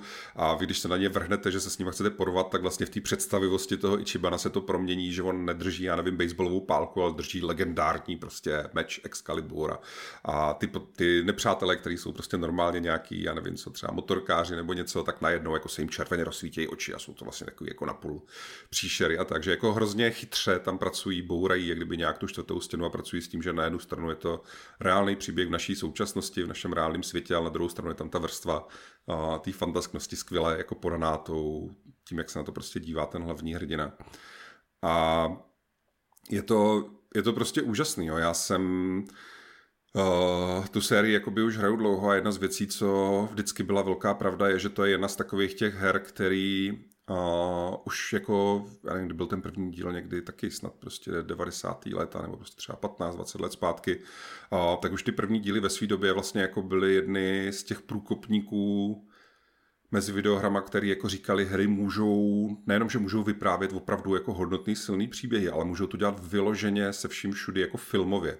Jo, podobně jak to tehdy prostě začaly tady ty trendy razit hry jako třeba Metal Gear Solid, nebo konec konců u nás třeba v Čechách Mafia, tak stejně taky ta Yakuza jako série vlastně Like a Dragon, tak úplně od začátku hrozně moc pracovala s tím, že měla plno filmových scén, které ale zároveň byly jako výborně uh, sestříhaný, skvělá jako akční kamera, skvělá choreografie, všechny takové ty věci, co dělají jako dobrou filmovou scénu, tak oni vlastně jako velmi dobře už od začátku v té sérii realizovali. A pro mě jako fanouška je ohromný zadosučinění vidět, jak s tím, jak ta série postupně uzrává a je čím dál víc úspěšnější vlastně na východě i na západě celosvětově tak každý ten díl je o něco výpravnější než ten před ním. Že opravdu ta hra, jako ty hry jsou čím dál hezčí, čím dál větší, ty filmové scény jsou čím dál propracovanější, jo, prostě já nevím, modely postav, mimika, cokoliv vás napadne, tak je tam vždycky jako vidět, jak to jako postupně jako poskakuje vždycky volačku výš, než to bylo předtím.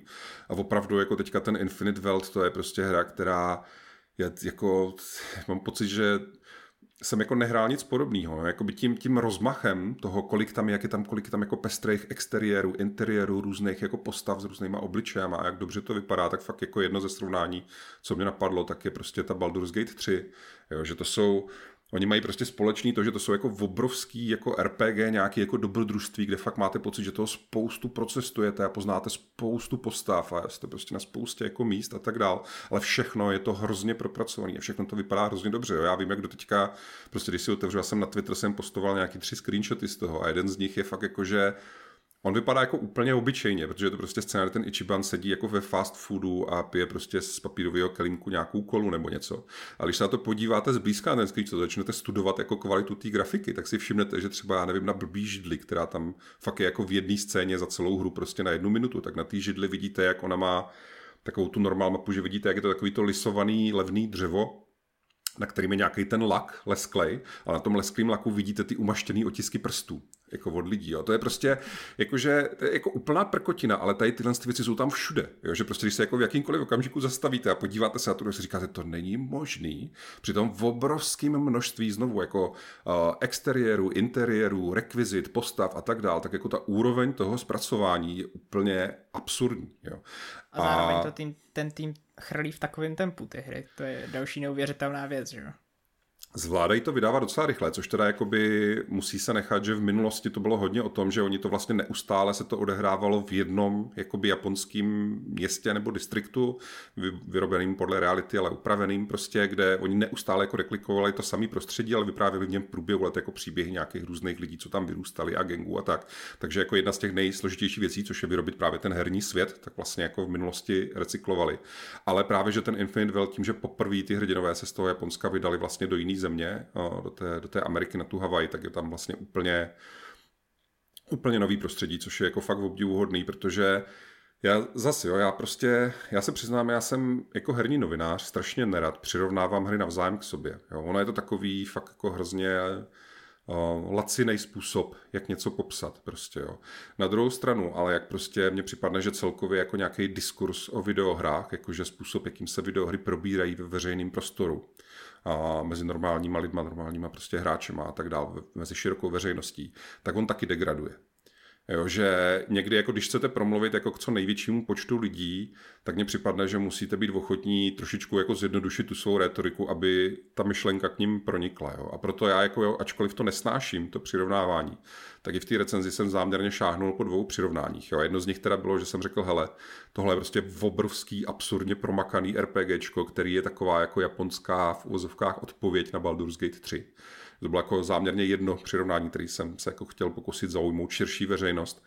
A, a druhý, který jsem tam právě měl, je, že ve chvíli, kdy chodíte po tom americkém městě, a po té Hawaii, po tom Honolulu a jsou tam ty prostě americký všelijaký fast foody a všelijaký ty atrakce turistické a podobně a já nevím, americký auta a prostě všechny tady ty rekvizity, tak fakt jako mno, mnohokrát jsem měl pocit, že se prostě procházím po jednom z těch měst v Grand Theft Auto, já nevím, Grand Theft Auto 5, že Protože oni zase další věc, co jako vylepšili, že opravdu každý díl tady té série je zase o něco lepší než ty předtím, tak eh, jedna z věcí, co vylepšili, tak je celkově, jakoby, jak daleko je kamera od postavy, jak dobře, jak hezky se animují její pohyby a jaký máte jako pocit z toho, když se jenom doslova procházíte po ulici, jo, což je jako velká součást nějaký imerze do toho světa, že máte partu nějakých jako, uh, což je mimochodem zase, jo, že často všelijaký ty RPG hry jsou, že to jsou příběhy nějakých jako dospívajících mladých krásných lidí. ale jedna z unikátních báječných věcí prostě tady na téhle sérii je, že to nejsou mladí krásní lidi, ale že to jsou prostě takový jako už trošku uh, vyžilí čtyřicátníci, kdy prostě jeden je nějaký, já nevím, bývalý polda, druhý je nějaký vyloženě bývalý doktor, teď bezdomovec, třetí je uklízečka, čtvrtá je barmanka z pochybného klubu prostě a tak dále. A teď jako vlastně ta hra je fakt jako příběh takovýhle 40 básníků, který si udělají výlet na Havaj, což je, což vede jako ke spoustě různých jako scén a dialogů a tak dále, který prostě taky jako nejsme zvyklí ve hrách výdat. Mě to trošičku možná je to připomíná třeba to Disco Elysium, jo, kde myslím si, že když se Disco Elysium zapne jako mladší hráč, tak musí úplně to musí jako úplně jakože Což, což je, o čem to tam mluví, nebo co tam jako řeší. Ale když se to prostě pustí 30-40 letý hráč, je to úplně jako jeho krevní skupina, což přesně ten Infinite Wealth jako velice cílí tady na tuhle tu cílovku prostě dejme tomu jako 40 letých uh, hráčů, což mě samozřejmě jako 40 letým hráči strašlivě, strašlivě uh, sedlo. A ono zase jako pak je tam další věc, že oni na jednu stranu mají jako velkou část toho obsahu, mají záměr takovou jako hodně realistickou a vážnou, kde se řeší různý věci, já nevím, prostě ze života, jako je třeba to, že přijdete o práci, a co teďka, jako, co jsou ty praktické následky toho, co všechno jako musíte řešit a tak dál. Ať už jsou to věci jako nějaký třeba um, já nevím, prostě rasismus a nějaký takovýhle jako uh, témata, um, anebo třeba jako velký téma tady v téhle hře je, že jedna z těch klíčových postav má prostě smrtelnou nemoc a teď teda jako řeší nějaký prostě jak se říká, bucket list, jako seznam věcí, které chci ještě stihnout. Prostě a, a to jsou jako velký, takový opravdu vážný, reálný téma z normálního života, který ta hra vás často jako tímhle s tím dost jako dost dostane do kolen. Ona umí být opravdu, tahle série, tyhle ty hry, oni umějí být strašlivě osobní, strašlivě dojemný, strašlivě lidský, strašlivě jako fakt ten příběh jako umí být strašně silný a hlavně jednotlivý scény umí být strašně silný. Až je to tím jako legendární, jako já třeba mohl jako o tom, jak u jedný tady z, z těch her jsem měl, že jako u mnoha her jsem v minulosti měl, že, jsem, že mě jako rozplakali, že mě jako steklo pár slz. Ale jenom u Like a Dragon se mě prostě stalo, že jsem fakt jako 10 minut seděl a řval jsem jak zvíře a teklo mě to prostě očima, nosem, všude prostě. Já jsem úplně jasně to jako, jsem jako dlouhý minuty jsem byl jako úplně rozložený jako v totálním nářku prostě, jo. tak to je, to se mě prostě u žádný jiný hry ani série jako nestalo, že by jako, že tam není jenom o to, že oni jako ukážou nějaký zvrat, ale jak oni se do toho umějí zanořit a pořádně vás v tom jako vymáchat prostě s těma postavama, ke kterými samozřejmě za ty dlouhé desítky hodin se jako velice zžijete a navíc ta série, ona sebe navazuje, jo, ten Infinite World, podle mě, já, já vidím takovýto gatekeepování, bohužel i ze strany některých novinářů, kteří jako ve svých recenzích píšou, no, určitě to nehrajte jako svou první hru, určitě si nejdřív zahrajte nevím, nulu nebo uh, sedmičku nebo prostě tak. A jako ano, jasně, OK, je to lepší si to jako zahrát nějak po pořadě, ale není prosím vás, pravda, že si nemůžete prostě poprvé v životě jako svou první jako hru koupit osmičku, že si jako nemůžete zahrát, že jako nepochopíte ten příběh nebo něco. On samozřejmě nebude mít takový emocionální dopad, protože jste neušli tu cestu s těma postavama jakoby předtím, ale jinak ten příběh jde pochopit a funguje, i když by tohle byla vaše první hra v té sérii. Jo. Prostě ta zápletka je, že jeden z těch hrdinů který vlastně od narození neviděl svou biologickou matku, tak teď dostane její adresu a rozhodne se, že teda ve svých 40 letech se bude se svou matkou prostě vlastně jakoby poprvé seznámit a ona teda žije na té Havaji, takže on z toho Japonska výjíždí na tu Havaj za ní, což prostě jako nepotřebujete vidět víc. Podle mě tohle je jako silná zápletka sama o sobě, že jako samozřejmě by vám pomohlo, kdybyste věděli, co dělal v těch minulých letech, v těch minulých hrách, ale není to tak důležité, abyste nemohli tu hru prostě hrát. A další věc, co určitě bych chtěl ještě zmínit, je, že kromě všech tohohle, ještě teda vedlejší questy v téhle sérii a obzvlášť v tom Infinite Well, tak jsou místa, kde ty vývojáři záměrně naopak od toho realismu, tak jako totálně jako přitlačí na nějaké jako podivnosti. Že tam jsou úplně jako absurdní historky, které ani nevím, jestli jako nějakou z nich mám vykládat, abych to jako nespojiloval, ale jsou tam historky typu, že já nevím, že někde někdo prostě v restauraci chce sníst humra a vám je toho humra líto, tak mu ho prostě vezmete, pojmenujete ho Nancy a je to, váš, je to váš jako kamarád, který s váma bydlí prostě. A pak přijedete na tu Havaj a Nancy se zakouká do místní nějaký, až jsem neměl, myslím, že Lucy nebo něco se jmenuje, nějaký místní krab, který ho prostě potká. Takovýhle jako vedlejší příběhy, který jako jsou jako strašně absurdní, ale jsou často hrozně milí, hrozně vtipný. Jsou jako opravdu ta hra má, jestli něco, tak tady celá ta série prostě tady těch her, tak má jako neuvěřitelný srdce. Jo, že jestli jste někdo, kdo má tendenci se obecně jako filmama, seriálama nebo i videohrama jako nechat nějak jakože um, prostě se zžít s těma postavama, nechat se tím nějak jako takhle prostě třeba i dojmout a podobně, tak to je, je jako, to je úplně je míle. Oni opravdu ty jejich spisovatele, jejich prostě scenáristi, designéři, očividně ty herci, co si vybírají a tak dál, tak to je, to je jako svoje vlastní liga, ty jejich postavy a ty příběhy. No a úplně poslední věc, co chci dodat, tak je, že ta Infinite World, oni sami ti vývojáři o tom mluvili, že tohle je náš magnum opus. Doslova jako takhle to řekli, že tohle je jako naše jako ultimátní prostě největší věc, co jsme jako udělali je to na týře hodně cítit a jeden z míst, kde to je jako hodně cítit, tak je, že vždycky tady ta série měla nějaký jako dost promakaný minihry, takový ty jako tradiční pověstný jsou, že tam můžete chodit ka- zpívat karaoke a že jak máte v té své RPG partě postupně různé postavy, tak to karaoke můžete zpívat s různýma postavama. A můžete si ještě vybrat, když už zpíváte z některou z těch postav, tak si můžete vybrat, jestli ty ostatní postavy v té vaší partě na to vaše zpívání mají reagovat víc nebo méně emotivně různý takovýhle jako šílenosti, které se tam dají vyvádět. Um, ale co je jako úplný vrchol tady týhle tý, tohohle dílu, toho Infinite Well, tak je, že oni tam jako úplně mimochodem, tak tam mají jako bokem, že vlastně dorazíte na maličkej takový jako soukromý ostrůvek, který je zaneřáděný nějakýma jako odpadkama a podobně. A dostanete za úkol ho proměnit prostě v turistický ráj, jako s hotýlkama a tak dál. A to je vyloženě jako Animal Crossing, konkrétně New Horizon, ten poslední, kde máte taky, že prostě přijdete na ostrov a začnete ho nějak jako zvelebovat a něco na něm stavět, tak tady vlastně v tomhle tom jako obrovským výpravným RPGčku, tak úplně mimochodem si tam takhle odjedete na, na ostrov, kde ve stylu Animal Crossingu začnete uklízet a postupně na něm stavět různé věci a začnou vám tam jezdit turisti a vy se o ně nějak staráte, aby se bavili, třeba jim uděláte večer táborák, zahrajete jim na kytaru, aby vám líp oznámkovali prostě v těch eh, turistických aplikacích, že jste dobrá destinace prostě a tak dále. To je, to je jako za A je to absurdní, že to tam je, za B je neuvěřitelný, jak je to zábavný, protože tam jsou úplně jiný herní mechaniky. Jo. To je, kdyby prostě tak teď jste vypli Infinite World a teď hrajete Animal Crossing. Prostě downloadujete si druhou hru a máte tam jako ty svoje oblíbené postavy a tak dále. Jsou to úplně jiné mechaniky. Třeba i bojový systém je úplně jiný, prostě všechno je úplně jinak. A dají se tam strávit desítky hodin. Je to tam jako mimochodem, je to tam prostě jako bonus.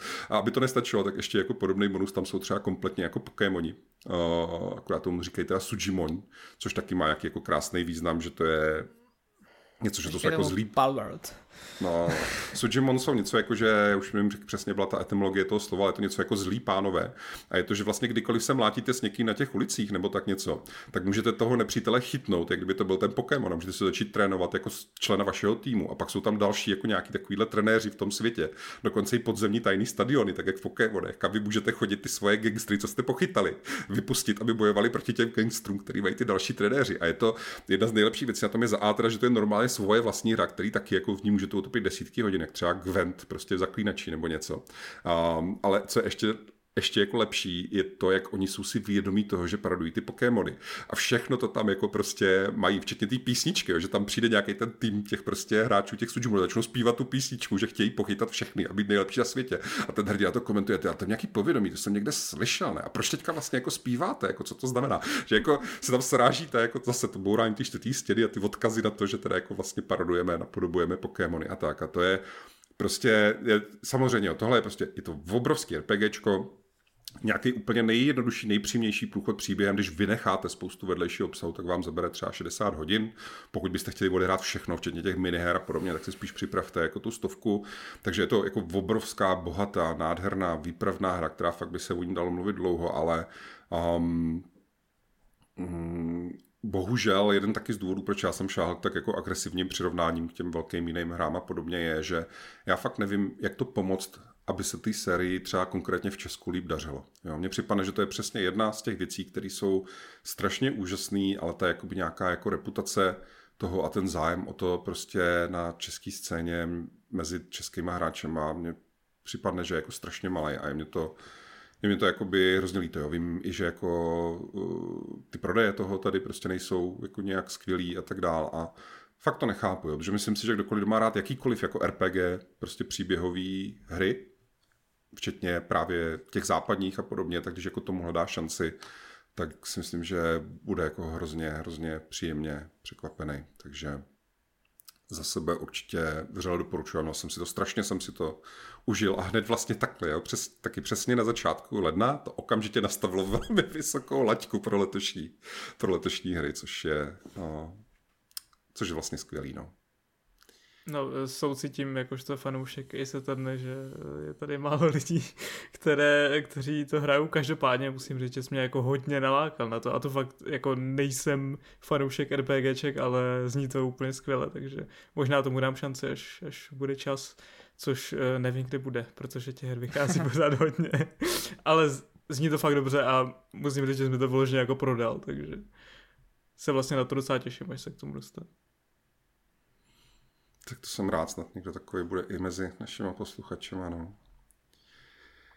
Uh, no dobrá, a na to konto bychom to teda pro dnešek eh, pomalu uzavřeli, jenom se vás teda rychlosti ještě zeptám, na čem momentálně pracujete a co chystáte.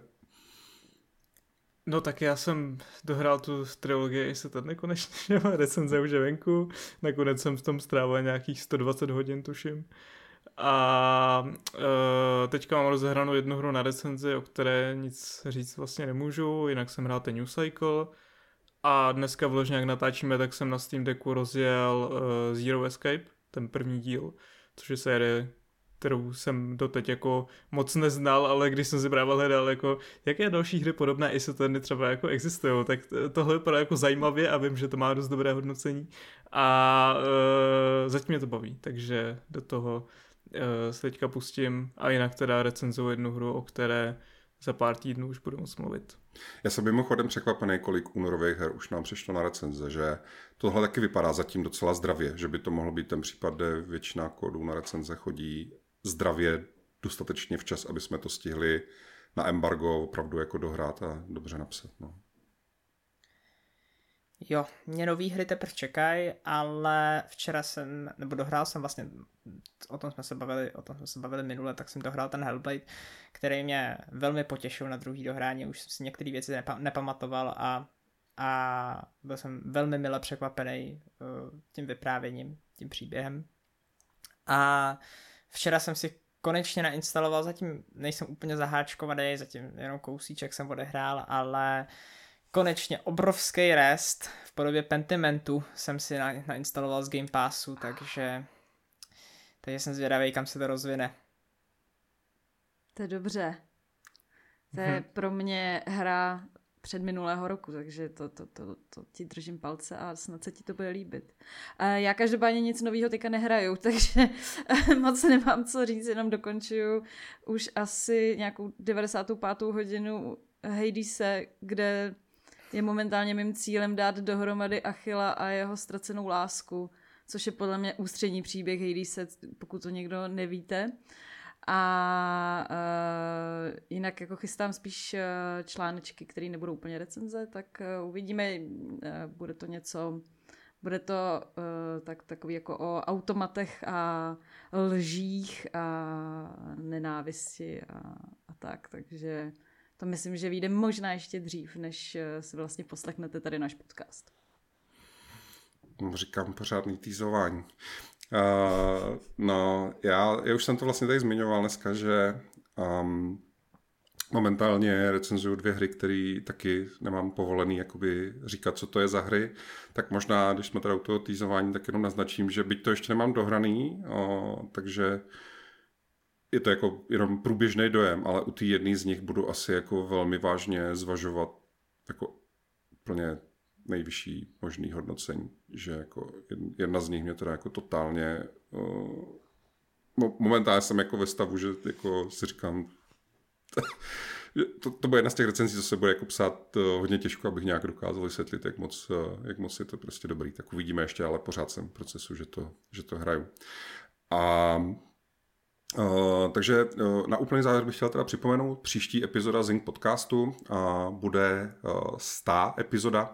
Schválně ji zkusíme udělat trošičku jinak, trošičku ozvláštnit ten její obsah, udělat to nějakým způsobem slavnostní a jiný.